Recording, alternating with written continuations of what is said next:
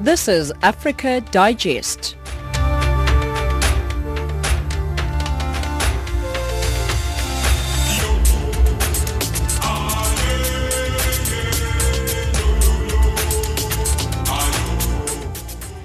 It is 1700 hours Central African time right here on Africa Digest, where we give you news from an African perspective. Hello, welcome to the program. My name is Sphumelele Zondi. I'm broadcasting to you live from Johannesburg. And you can find us on 9625 kHz, that is on the 31 meter band if you're in Southern Africa. I'm with Chola Metulo, with Sani Matebula and Musibudi Makura, your top stories. Zimbabwean elections are targeting younger voters to ensure more credibility. 44 countries of the African Union signed the African Continental Free Trade Area Pact in Rwanda. In economics, Nestle works with Kenyan farmers to increase land under coffee cultivation after a drop in production over the years. And in sports, Manchester United announces plans to form a women's professional team after being criticized for lagging behind their rivals. Jolani Tulo is here with your news.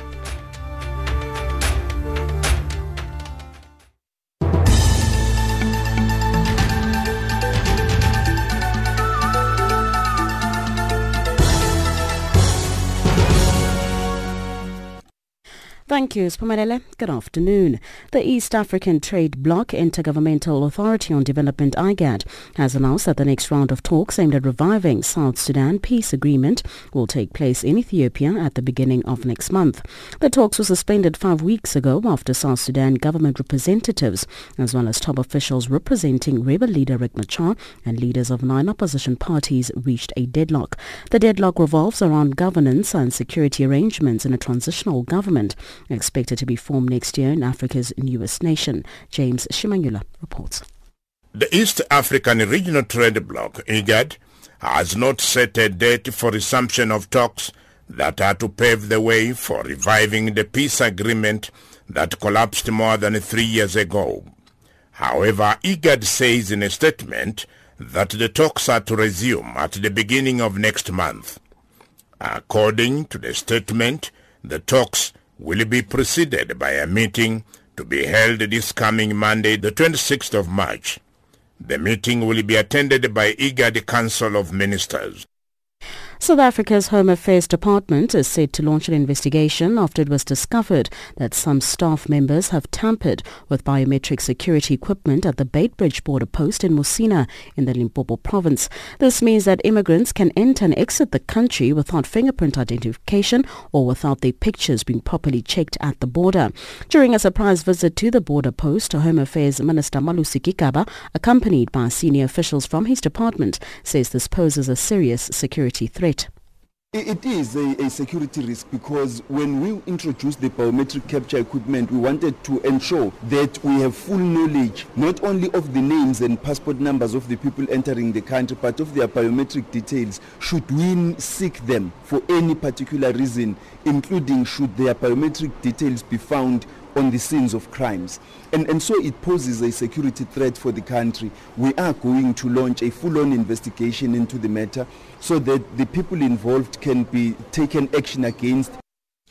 The World Health Organization has reached out to 16 African nations, including South Africa, to help them better prepare and respond to a listeriosis outbreak should it spill over South Africa's borders. About 180 South Africans have died and just under 1,000 infected since the beginning of the outbreak as a result of contaminated ready-to-eat meat products. The country's health authorities recently declared the source of the outbreak as the food factory enterprise in the city of Polokwane.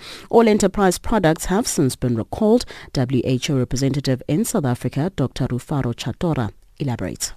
So what we have been doing is to share information first about the outbreak here in South Africa, but also about listeriosis itself, also guidance on how to investigate and to confirm and what to do once there is a confirmation.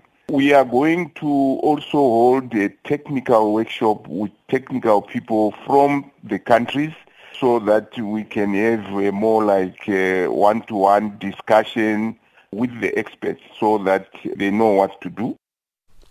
The United Nations Human Rights Council is on Friday expected to debate four resolutions on Israel's accountability for its systematic violations of international law.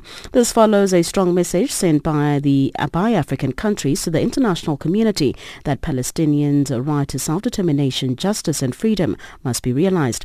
Speaking during the Council's 37th session in Geneva, the 54-member strong African group Togo's Oswami Afo Salifu has called for the immediate end to the Israeli occupation of Palestinian land and life. It also called for the blockade imposed on the Gaza Strip and its over 1 million citizens to be lifted and an end to all forms of Israeli-imposed collective punishment on the Palestinian people. And finally, at least 6 people have been killed in an explosion at a chemical plant in the Czech Republic. The BBC reports that the blast happened at a Unipetrol facility in a town north of the capital, Prague. The cause of the explosion is not yet known. Unipetrol says a fire broke out in a storage tank and that there is no further danger. For Channel Africa, I'm Jolani Tulo.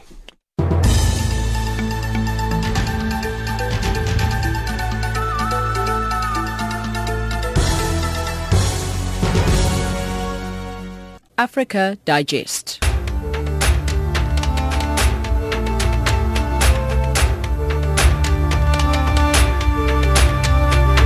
You're listening to Africa Digest.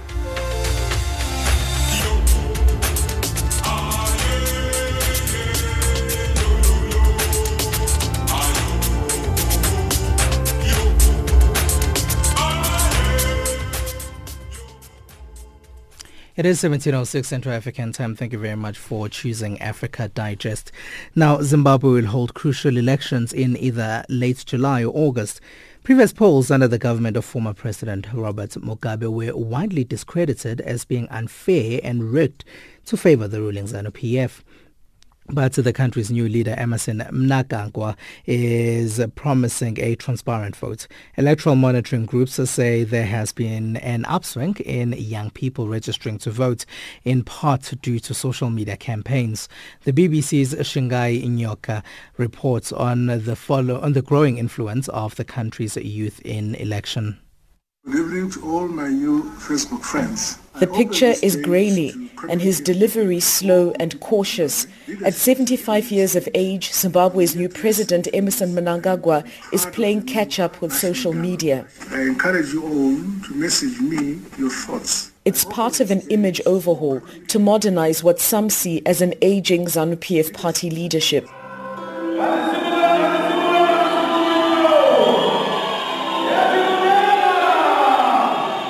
Elections are just months away, but the ruling ZANU-PF Party Youth League have already started campaigning with catchy hashtags like ED has my vote, a reference to Mr. Mnangagwa. District Harare. Gugu Mpofu, a high school student, has just turned 18. She's at this voter registration centre, one of the voters that Emmerson Mnangagwa will try to woo.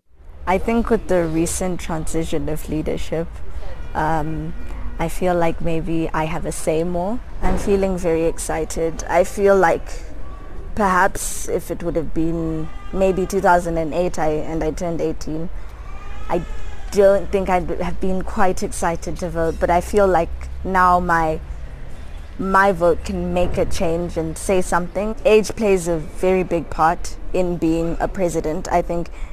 As an older person, you may be able to understand a situation better and look at it from a different perspective. Most of the people registering to vote at this centre in central Harare are the youth. Statistics show that their numbers on the electoral roll has grown by about 15%. It's an important development for a group that have often been accused of being politically disengaged. For the first time, millennials will have the real power to influence the outcome of the elections, and the youth are already setting the agenda in the tone of the campaigns. Some members of the main opposition movement for democratic change want a younger leader to take the party to elections. Nelson Chamisa has just turned 40.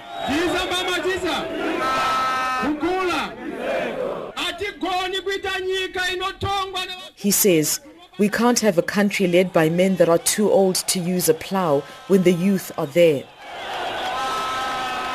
His campaign is being supported by a group of former university students under the hashtag Generational Consensus. Ngoba Mlambo is an unemployed university graduate and he's leading the campaign. The basic idea behind our movement, these are our own social struggles as young people, our own lived realities, questions of unemployment, questions of economic marginalization, questions of political exclusion in political processes and key decision-making bodies, the question of unemployment, the question of sustaining and leading a happy life, pursuing a happy life has been suffocated by the past generation. Zimbabwe is shuttling towards one of its most highly anticipated elections. Millennials are hoping that for the first time, their say regarding their destiny will carry the day.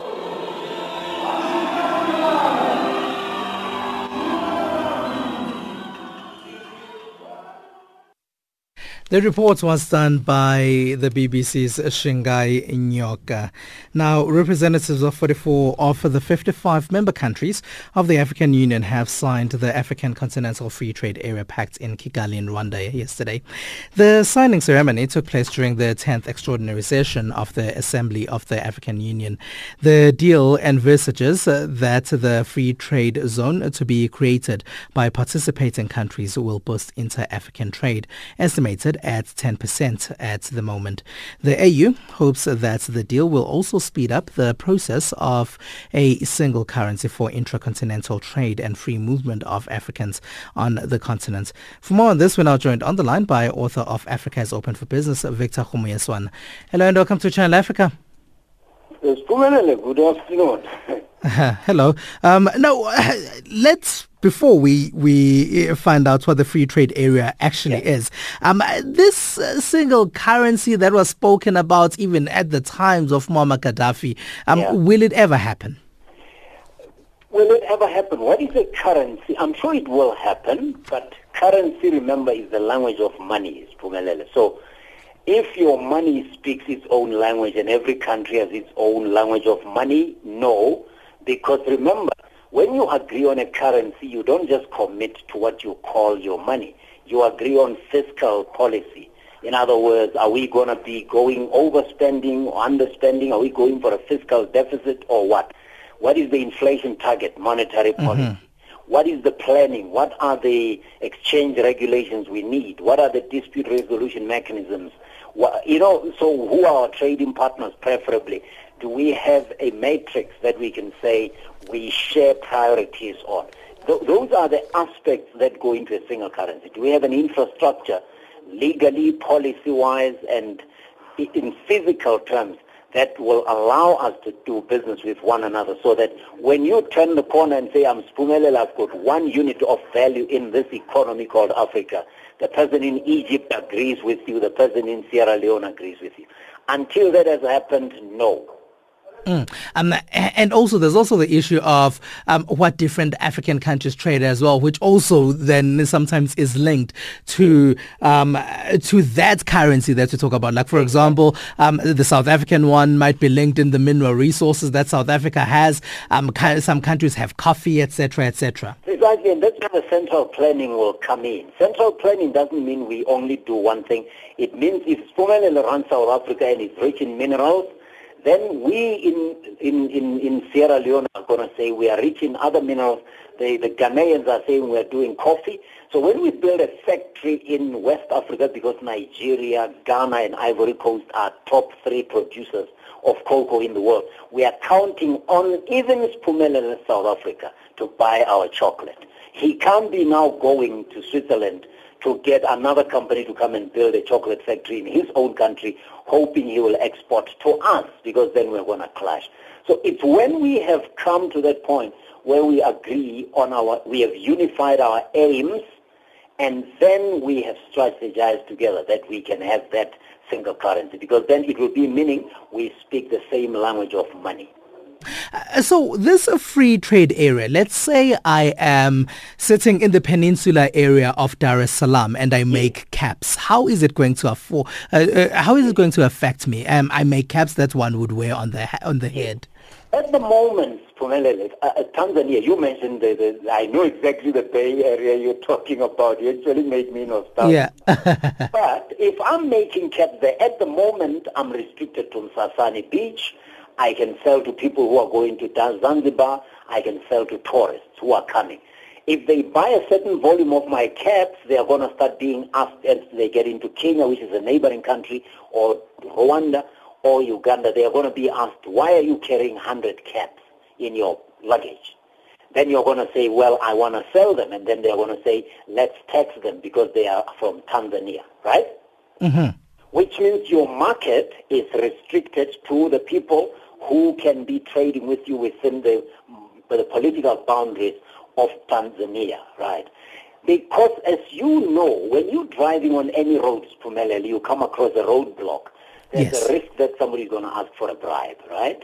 Now imagine if every time you move from Tanzania, you drive into Zambia and then into DRC and then into Congo Brazzaville, you're going to have so many borders. Without an agreement that we have one trade area, and when you cross the border with your 100 caps from Dar es Salaam, nobody will ask you questions because they know as long as you can prove they are from an African country, they come in duty-free, right?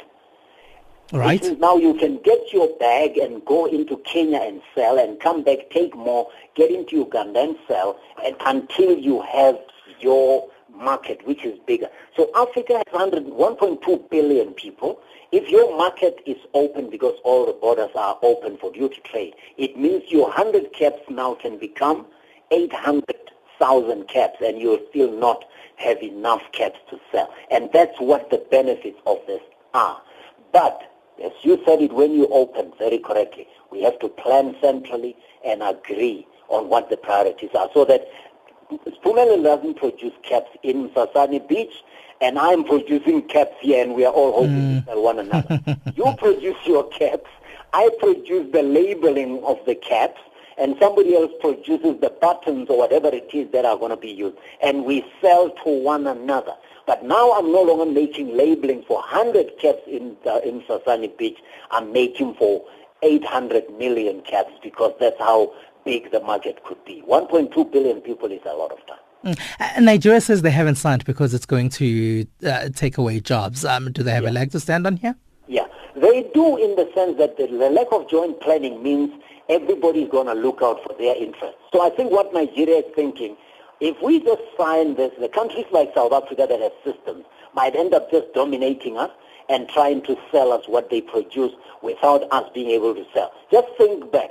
South Africa and Nigeria and the diplomatic standoff, where the Nigerians trying to get a visa to South Africa end up taking months. Yes, correct. Visa. If you're a Nigerian business person, you have 160 million Nigerians. South Africans can come in and flood your market with a lot of goods, and until you have an agreement on what the priorities are, I think that is the point. The other reasons, Sphumelele, might be that Nigeria is part of ECOWAS, Economic Community of West African States, which is not as advanced as compared to, say, maybe East African Community.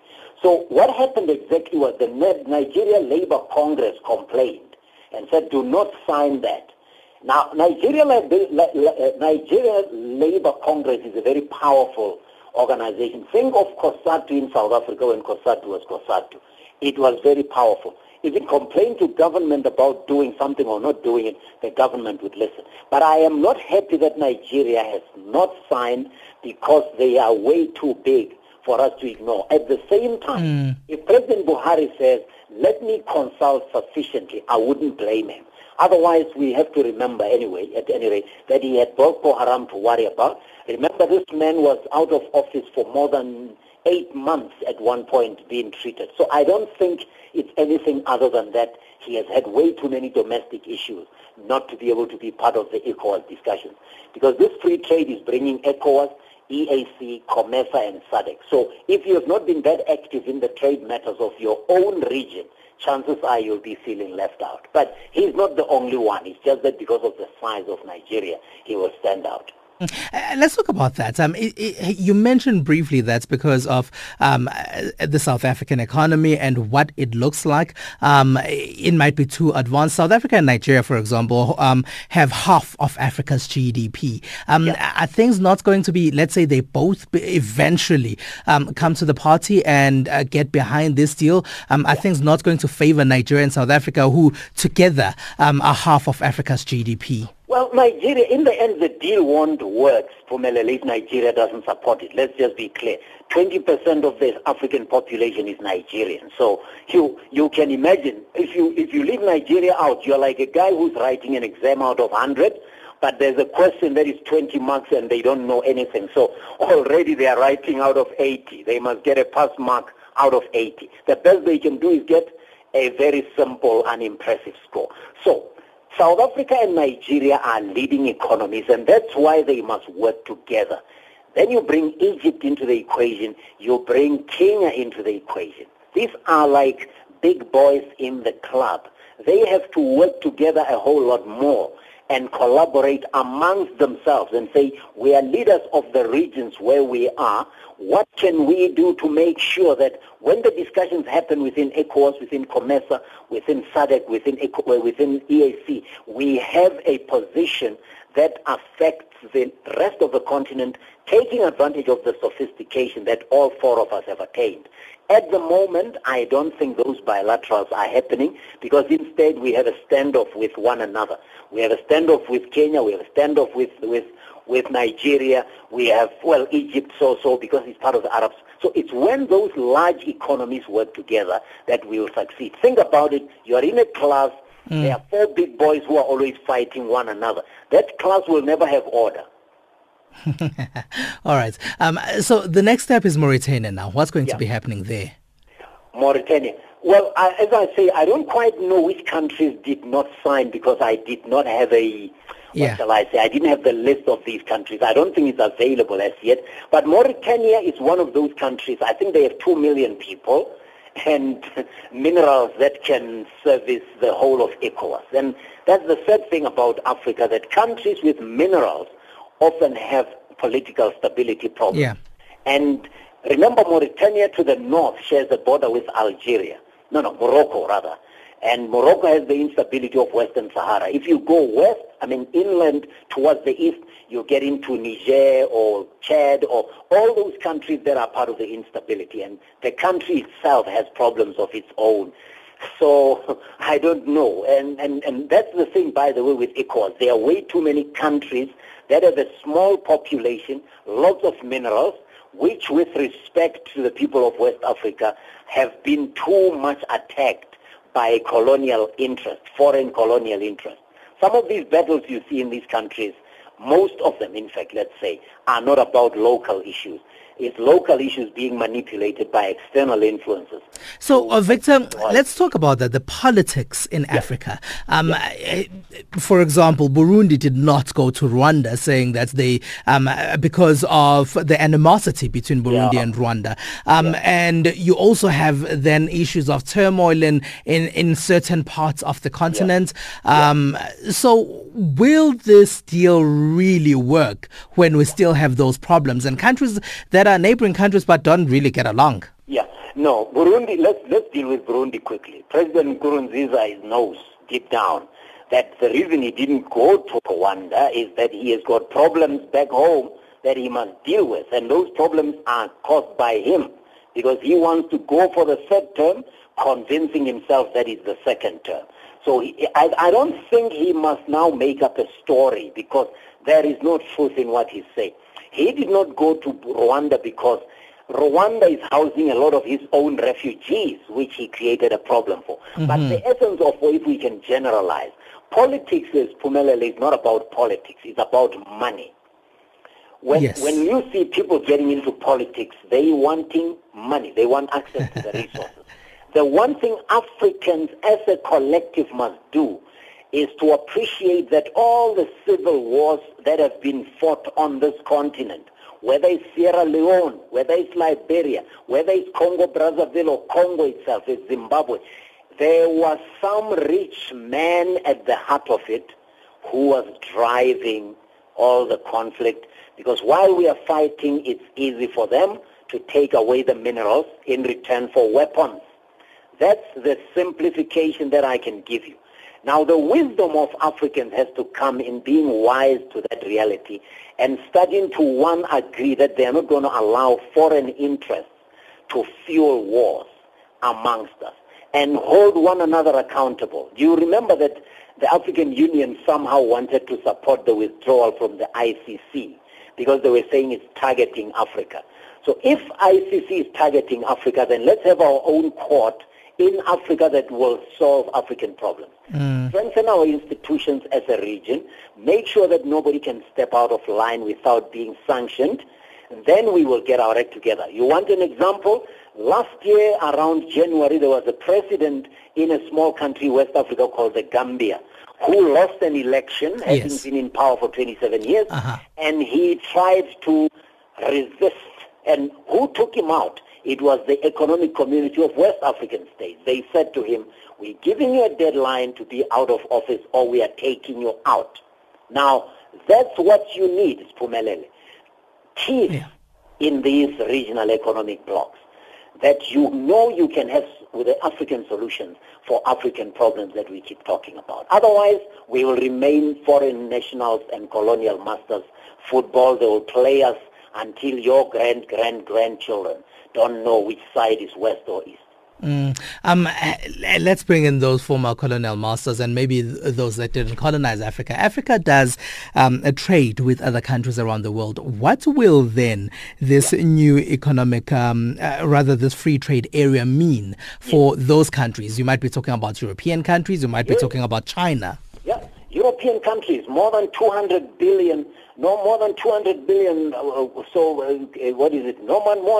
million euro in trade that is happening. In fact, that trade will benefit.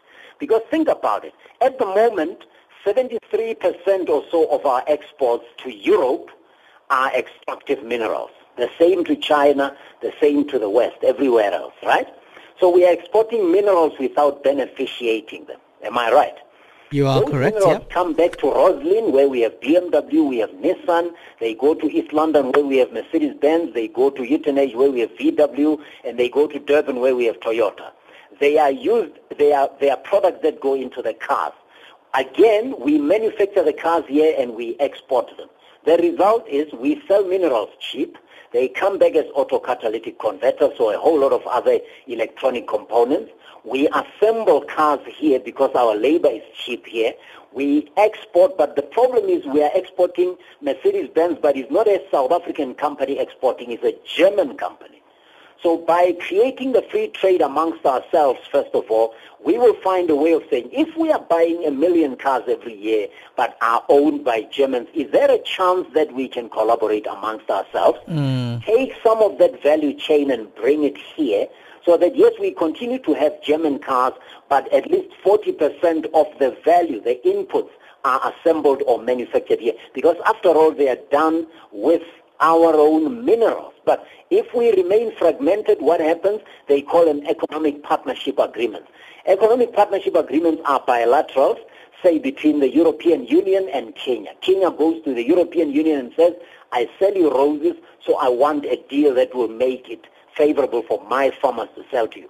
That looks attractive if you take a small-minded approach as Kenya. But Kenya with 37 or 40 million people cannot stand up to European Union, which is a lot of countries that have got a lot of muscle. So eventually, the trade with those European countries will be continuing. Actually, it will grow, but it will be a lot more equitable to the African advantage. And then economic justice is a lot more sustainable in the long term. All right. So quickly now. So small countries will also benefit. Someone sitting, let's say, in Katutura in Namibia, a country of 2 million people, that person will benefit too. It will, because Nigeria, remember, Namibia is the fourth largest, maybe five now, fourth largest producer of uranium. So it's not just about Katutura. It's about Swakopmund. It's about the tourism. Every time you do what you do and you are outward looking with regard to trade, you benefit, because 2 million people of Namibia will never make you a multi-billionaire. All right. But the 1.2 billion people of Africa can. All right. Thank you very much for joining us. No problem. Thank you. Well, that's Victor Khumuyeswan, who is the author of Africa is Open for Business. Joining us on the line, we're talking there about the Free Trade Area Pact that has been signed by 44 of the 55 member countries of the African Union. The signing was in Kigali in Rwanda. It took place yesterday. Nigeria, the biggest economy in Africa, has said that they will not be signing this just yet. It is now time for your news headlines. Here's Jolani Tulo.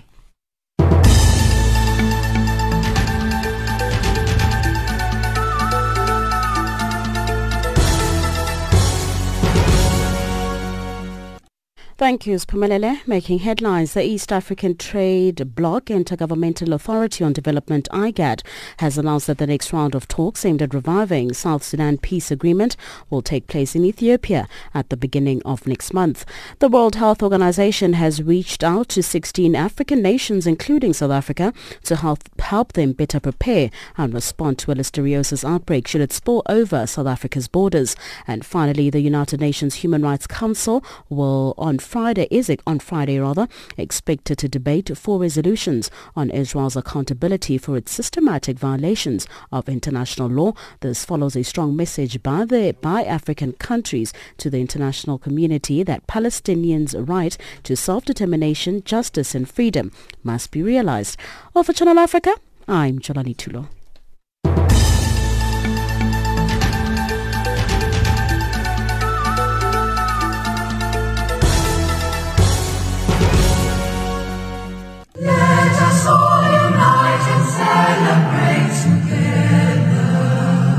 This is indeed a joyous night. We are delighted by the overwhelming support for the African National Congress.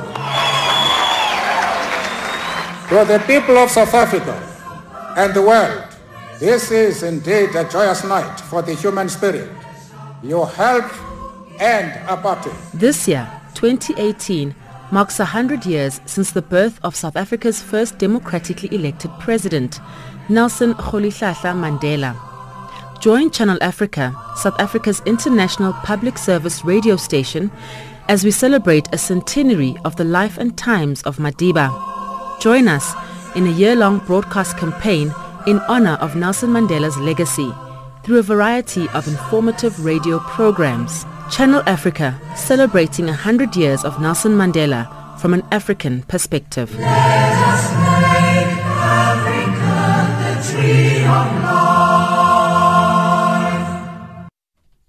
It is 17:32 Central African Time right here on Africa Digest on Channel Africa as we give you news from an African perspective. My name is Sphumelele Zondi with you until 1800 hours Central African Time. On Twitter, it is Channel Africa 1. That is Channel Africa numerical 1. Now, while the incidence of drugs are set to be, which is treated with antibiotics, has marginally declined in the past decade, some medical experts in South Africa are concerned about a marked increase in drug-resistant TB in the country. Like many countries around the globe, South Africa is gearing itself up to mark World TB Day this coming Saturday to raise public awareness about the devastating health, social and economic consequences of the lung disease and to step up efforts to end the global TB epidemic. To speak to us more about this, we are now joined on the line by Dr. Thandi Dlamini-Mndidi, who is the DRTB Technical Advisor at the non-profit organization Right to Care. Hello and welcome to Channel Africa, Thandi. Hello, hi, and hello to the listeners. Now, how would you define a drug-resistant TB? Drug-resistant TB is TB that will not respond to the normal treatment for normal drug-susceptible TB. So any resistance to rifampicin or isoniazid, which are the 2 core drugs that we use to treat normal TB. So that is drug-resistant TB. So it needs other drugs to combat the TB. All right. There is drug-resistant TB, that's DRTB. There's also XDRTB. So how do they differ? Okay. So drug-resistant TB is an all-encompassing term, so which means if there's any resistance to rifampicin or isoniazid, we call the drug-resistant TB. And then if there is resistance to rifampicin, which is actually even the core drug, even above isoniazid, we call that rifampicin-resistant TB. And then within that group of rifampicin-resistant TB, we find multi-drug resistant TB. That is where you are resistant, the TB is resistant to both the rifampicin and the isoniazid. And then extensively drug-resistant TB is where you have the multi-drug-resistant TB. Plus, you are now also resistant to the two core groups that we use to treat the multi-drug-resistant TB. So it's a very bad situation where you've got very little options to treat your TB. And in South Africa, what worrying trends are you seeing with regards to the DRTB? Yes, we've seen that, as you mentioned in your opening, the drug susceptible TB seems to be going down for a variety of issues, one of them being probably the introduction of ARVs about a decade or so ago. And the issue of drug-resistant TB, though, is increasing. It has increased quite drastically. Whereas in the earlier, about a decade ago, you'd have just over 6,000 diagnoses of RRTB and MDR. Now you have over 19,000. So there is an issue. With regards to patients, do you find that they understand that they have to take medication in order to treat this properly so it doesn't get exacerbated to even further and more dire forms of TB?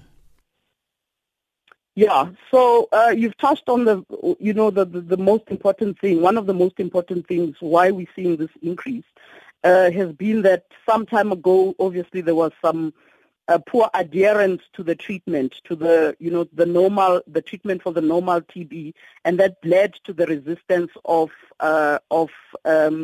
this drug-resistant TB. But lately, what we are seeing is also that if there are delays in diagnosing that you've got now, it's no longer normal TB, it is now drug-resistant TB, and then not being put on treatment fast enough. That has increased, and also issues of infection control. That has increased also the transmission of drug-resistant TB. So it is, so to get back to your question, yes, patients are always advised into the need into being 100% adherent to your treatment. If you have side effects, to report them so that they can be addressed. Because sometimes patients would stop treatment because they're feeling too nauseous or something. And instead of communicating that so that the nausea or something can be addressed, patients sometimes they would stop treatment. So, yeah. Yeah. You mentioned people going to hospitals late or going to get checked when it's actually at an advanced stage. How do we then increase early diagnosis? Yes, definitely. It's education, awareness about TB. So the symptoms for TB, most of the TB that we, that is transmittable to other people is what we call pulmonary TB, so TB that affects the lungs. So if people have a persistent cough, if they're HIV negative, cough of more than 2 weeks, and if they are HIV positive, really any cough of any duration, and if you have fever, prolonged fever for more than 2 weeks, you've got drenching night sweats, you are seeing that you're losing appetite or you have, weight loss, that you didn't intend to lose, otherwise not on a diet, then you need to please present yourself to a healthcare facility so that you can be tested for TB. All right, Dr. Thandi. Yes, yeah, and start the treatment early enough. All right, sure. Dr. Thandi Dlamini-Mndidi, thank you very much for joining us. Okay, thank you so much. All right, bye-bye. Dr. Dlamini-Mndidi there is the DRTB Technical Advisor at Right to Care in South Africa. In celebration of World Water Day, Procter & Gamble has partnered with Massmart for the second year in a row to raise donations of clean drinking water for needy communities in South Africa until 10 April 2018. Jeanne Du Plessis, Communication Manager at Procter & Gamble, says the water crisis narrative in South Africa over the past year has been very much about the quality rather than about the quality of water. We are celebrating World Water Day today on the 22nd of March.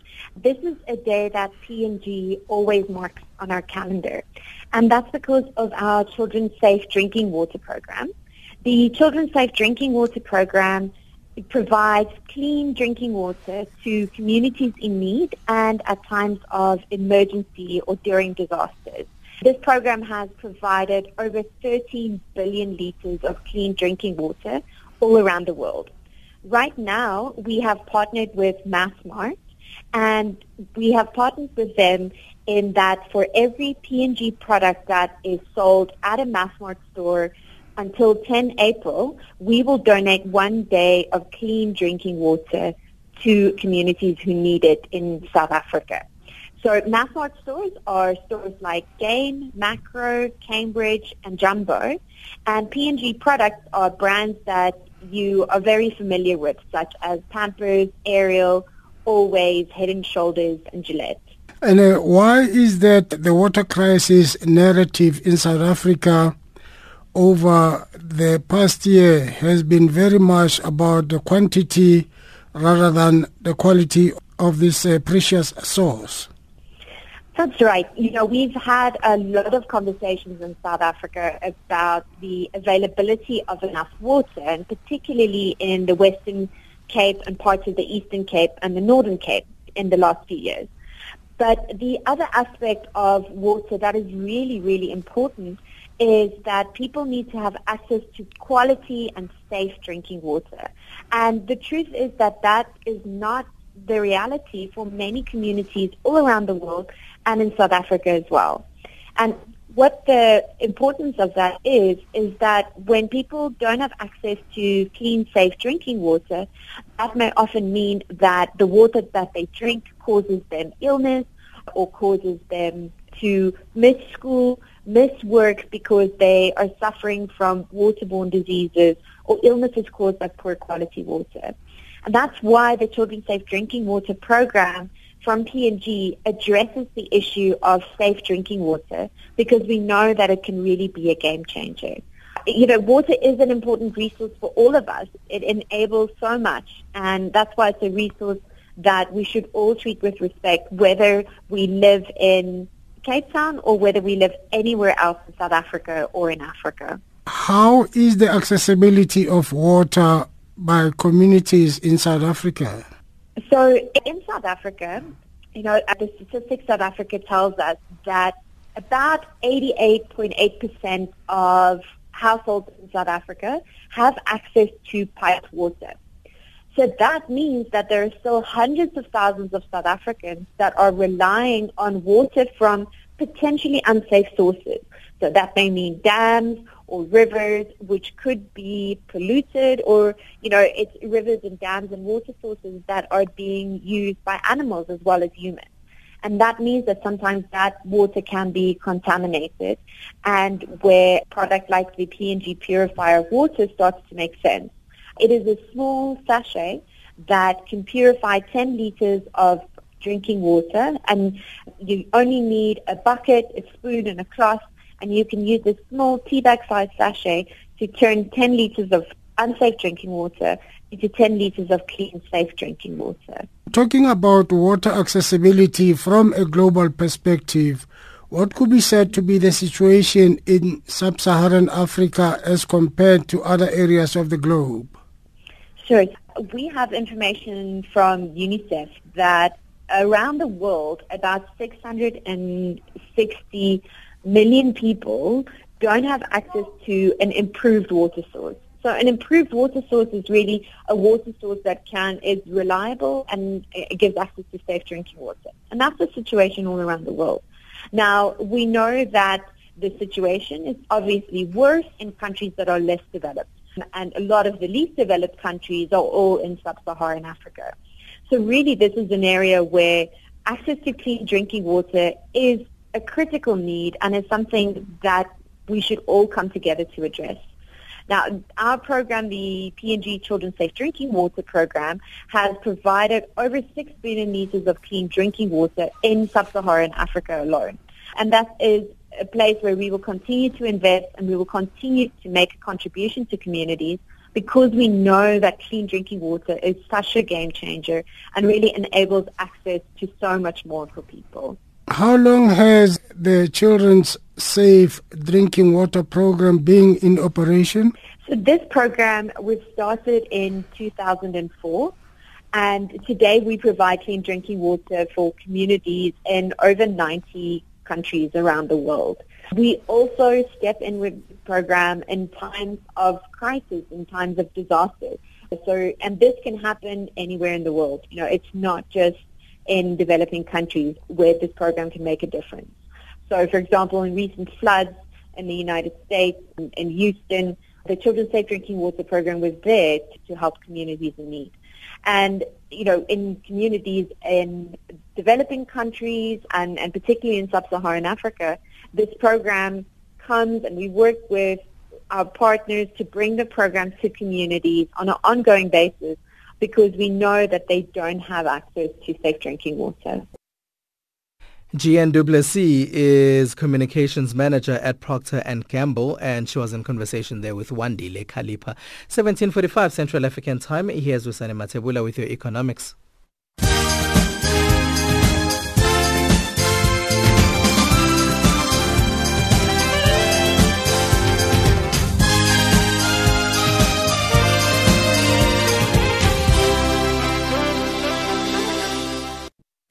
Thanks, Sphumelele. South African President Cyril Ramaphosa has joined 44 other African leaders in signing a declaration towards a free trade agreement in the continent.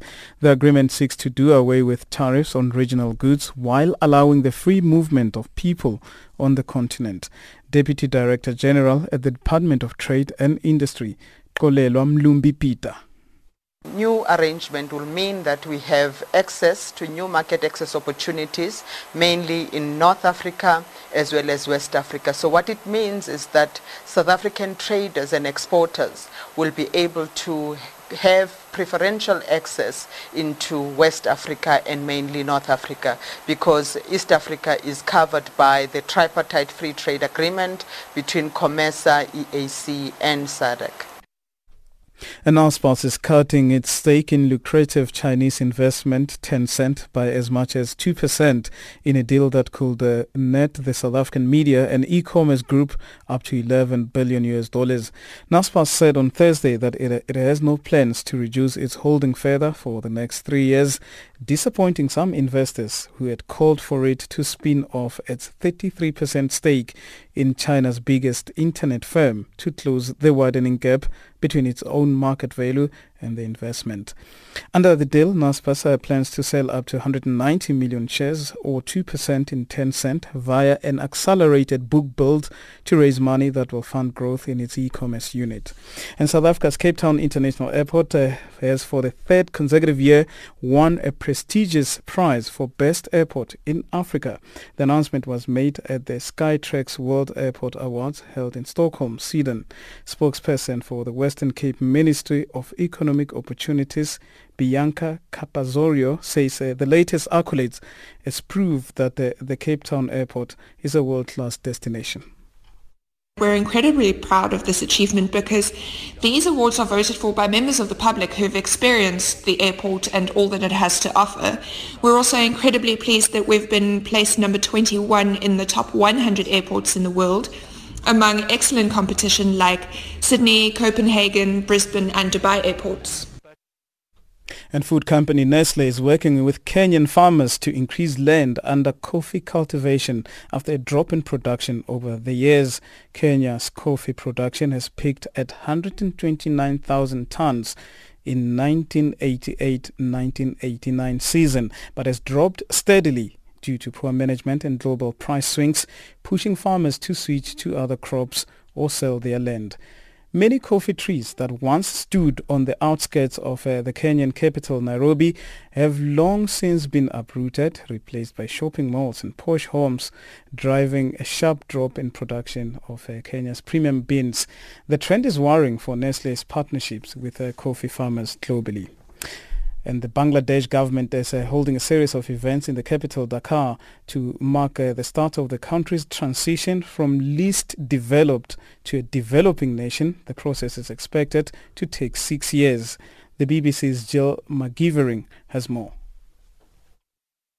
Much of Dhaka has come to a standstill as parades cross the city, including a team of 500 costumed roller skaters. The government, which faces elections soon, is hailing this as a time of national celebration, and the country has made impressive progress in many areas of development. But there's also debate about the economic impact of a change in status, which may lead to more investment and readier loans, but also cost the country billions of dollars once it loses preferential treatment. Now, your financial indicators, we've got the dollar at 11.92, South African rands at 9.46, Botswana Pula 9.51, Zambian Kwacha also trading at 71 pence to the British pound and 81 cents against the euro. Commodities: gold $1,329, platinum $957 per fine ounce. And finally, the price of Brent crude oil is at $69.45 per barrel. That's your economics news.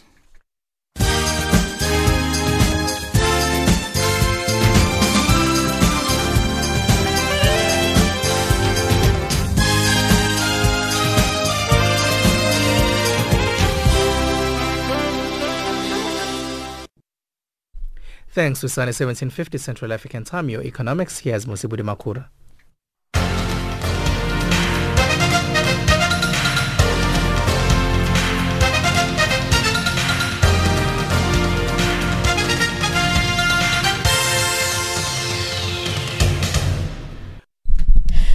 Good evening, sports fans. I am Musibudi Makura with the latest sports news at the Sawa. Bafana Bafana will continue with a Four Nations campaign on Saturday when they take on the host Zambia, and the final to be played at the Levi Mwanawasa Stadium in Ndola, with kickoff set for 3 p.m. Central African Time. Now, head coach Stuart Baxter has already promised to start with an entirely different starting lineup, and one of the players expected to feature is French-based attacker Keegan Dolly.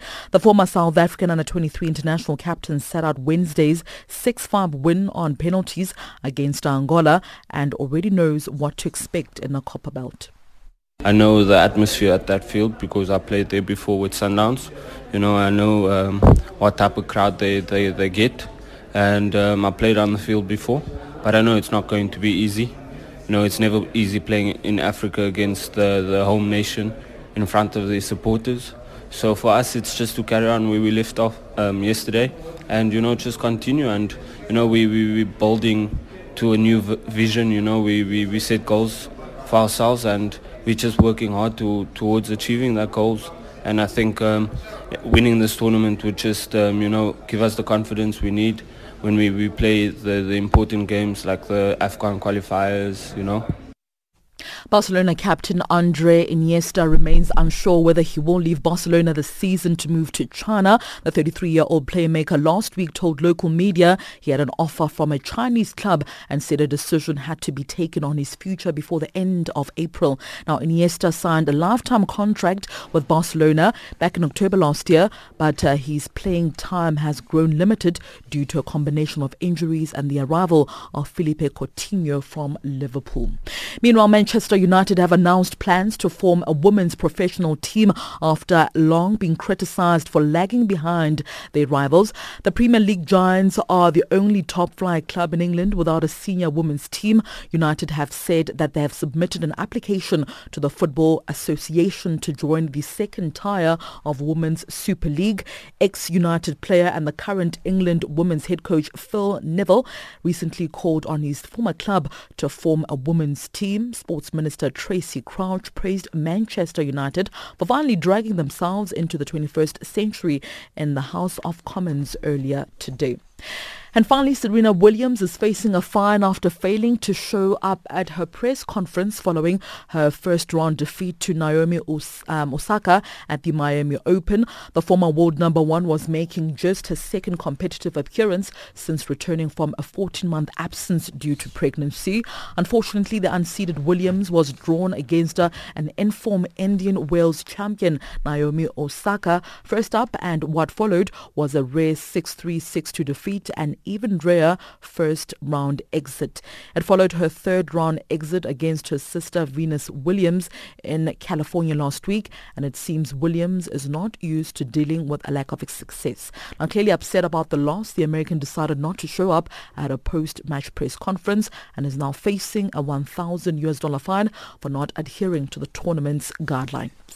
Well, those are sports news at this hour. I'm back with more sports news just before 8 p.m. Central African time.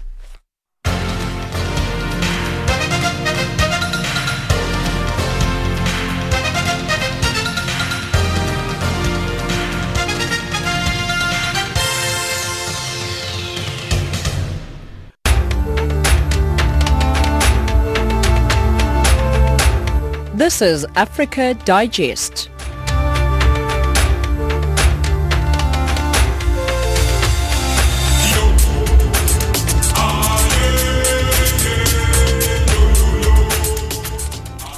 It is 17:55 Central African time. Let's recap our top stories. Zimbabwean elections are targeting younger voters to ensure more credibility. 44 member countries of the African Union signed the African Continental Free Trade Area Pact in Rwanda. And that wraps up Africa Digest for this hour. From myself, Sphumelele Zondi, producer Luyanda Mahoma, technical producer Sihle Ndlovu, and the rest of the Africa Digest team, thank you very much for listening.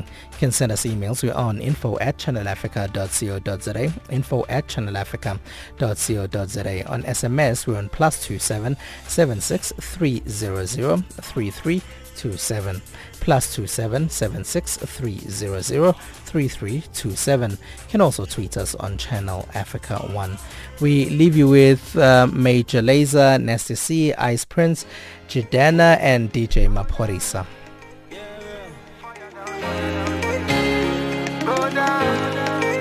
They told me everybody's 15 minutes in a different time zone.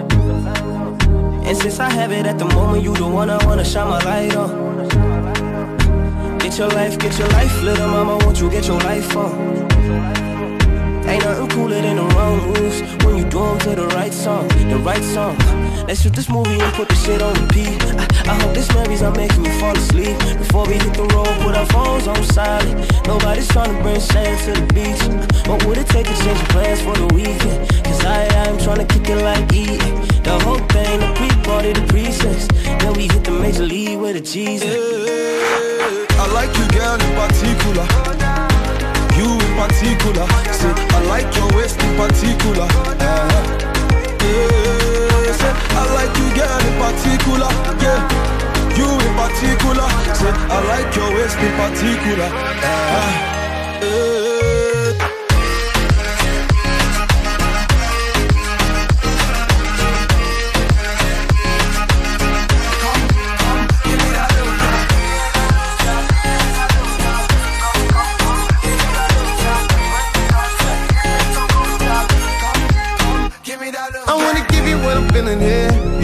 Give me love one of these days, yeah. I knew the first time I saw you there, yeah. Give me love one of these days, ah. Got it, go. Now you sabi, mommy, you already know, mama. Got it, baby, got it, go. Me, I can't lie, oh. I like you, girl, in particular. Can I see your particulars? I've been screening you like una película. So, baby, baby, let's steer it up, yeah. See what's in your eyes. Baby, baby, baby. I like you, girl, in particular. You in particular. Say, I like your waist in particular. Yeah. Say, I like you, girl, in particular. Yeah. You in particular. Say, I like your waist in particular. Yeah.